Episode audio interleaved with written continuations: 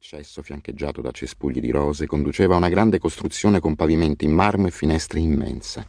Al piano superiore c'erano la mia camera da letto, quella di Babba e il suo studio, chiamato anche la stanza del fumo, che profumava sempre di tabacco e cannella. Babba e i suoi amici se ne stavano lì, dopo cena, sdraiati sulle poltrone di pelle nera. Caricavano le pipe, Babba diceva rimpinzare, e discutevano dei loro tre argomenti preferiti: politica, affari, calcio. Il soggiorno al pian terreno aveva una parete curvilinea con mobili costruiti su misura. Sui muri immagini di famiglia, una vecchia foto sgranata del nonno con Re Nadir Shah del 1931, due anni prima che il sovrano venisse assassinato. C'era una foto del matrimonio dei miei genitori, mio padre elegantissimo nel suo completo nero, mia madre una giovane e sorridente principessa in bianco.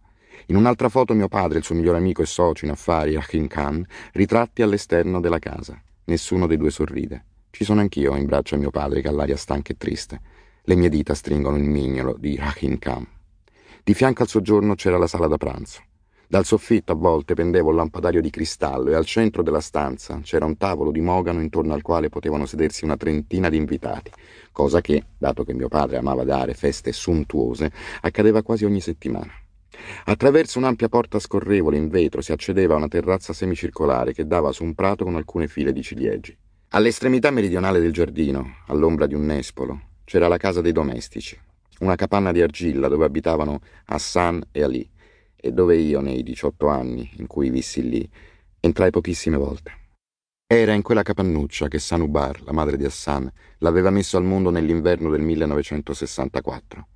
Mentre mia madre era morta dandomi la luce, Hassan aveva perso la sua una settimana dopo la nascita in un modo che per un afgano è peggio della morte. Sanubar era fuggita con una compagnia di ballerini e cantanti girovaghi. Nessuno si era stupito quando Sanubar era scappata, ma tutti erano rimasti perplessi quando Ali, che sapeva il Corano a memoria, aveva sposato quella donna bella e senza scrupoli che aveva 19 anni meno di lui. Come Ali, Sanubar era una scita di etnia Hazara ed essendo sua prima cugina era naturale che lui l'avesse chiesta in moglie. Tuttavia i due non avevano niente in comune.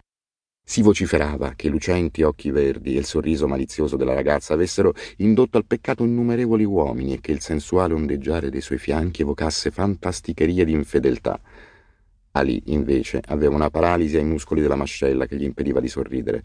Aveva un'espressione perennemente cupa. Inoltre, la poliomelite gli aveva atrofizzato la gamba destra, rendendo la massa muscolare sottile come un foglio di carta. La faccia e l'andatura di Ali spaventavano i bambini più piccoli del quartiere, ma quelli più grandi lo seguivano canzonandolo mentre arrancava per le strade. Ehi, Babalù, chi hai mangiato oggi? lo apostrofavano in un coro di risate. Chi hai mangiato oggi, naso piatto?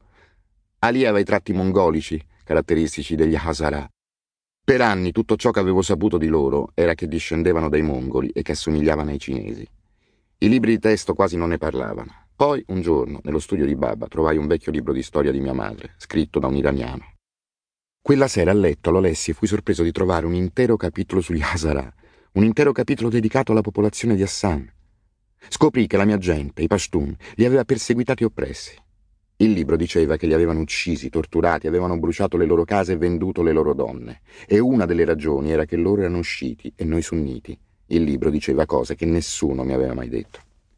Nonostante Sanubar appartenesse alla stessa etnia, addirittura alla stessa famiglia di Ali, non esitava a unirsi ai ragazzini nel dileggiare il marito.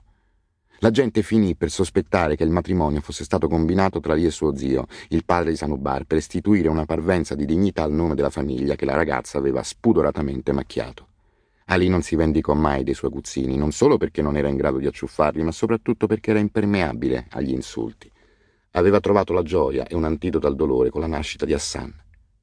Il parto era andato liscio come l'olio.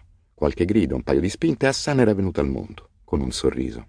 Secondo la confidenza che l'indiscreta levatrice aveva fatto alla serva di un vicino, Sanubar aveva dato un'occhiata al neonato che lì teneva in braccio e, visto il taglio sul labbro, era scoppiata in una risata sarcastica. Ecco, aveva detto, ora hai quest'idiota di figlio che sorriderà al posto tuo. Si era rifiutata persino di prendere in braccio il piccolo. Cinque giorni dopo era sparita. Babba aveva assunto la stessa balia che aveva allattato me. Hassan ed io avevamo mosso i primi passi sullo stesso prato e avevamo pronunciato le prime parole sotto lo stesso tetto. La mia fu Baba, la sua Amir, il mio nome. Ripensandoci ora, credo che le radici di ciò che accadde nell'inverno del 1975 e di tutto ciò che...